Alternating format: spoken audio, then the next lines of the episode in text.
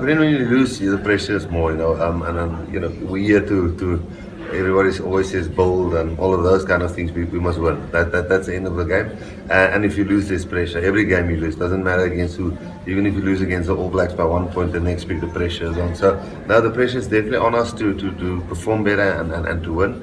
Uh, and the players understand that, and, and I'm pretty sure the training and the effort on Saturday will, will show that.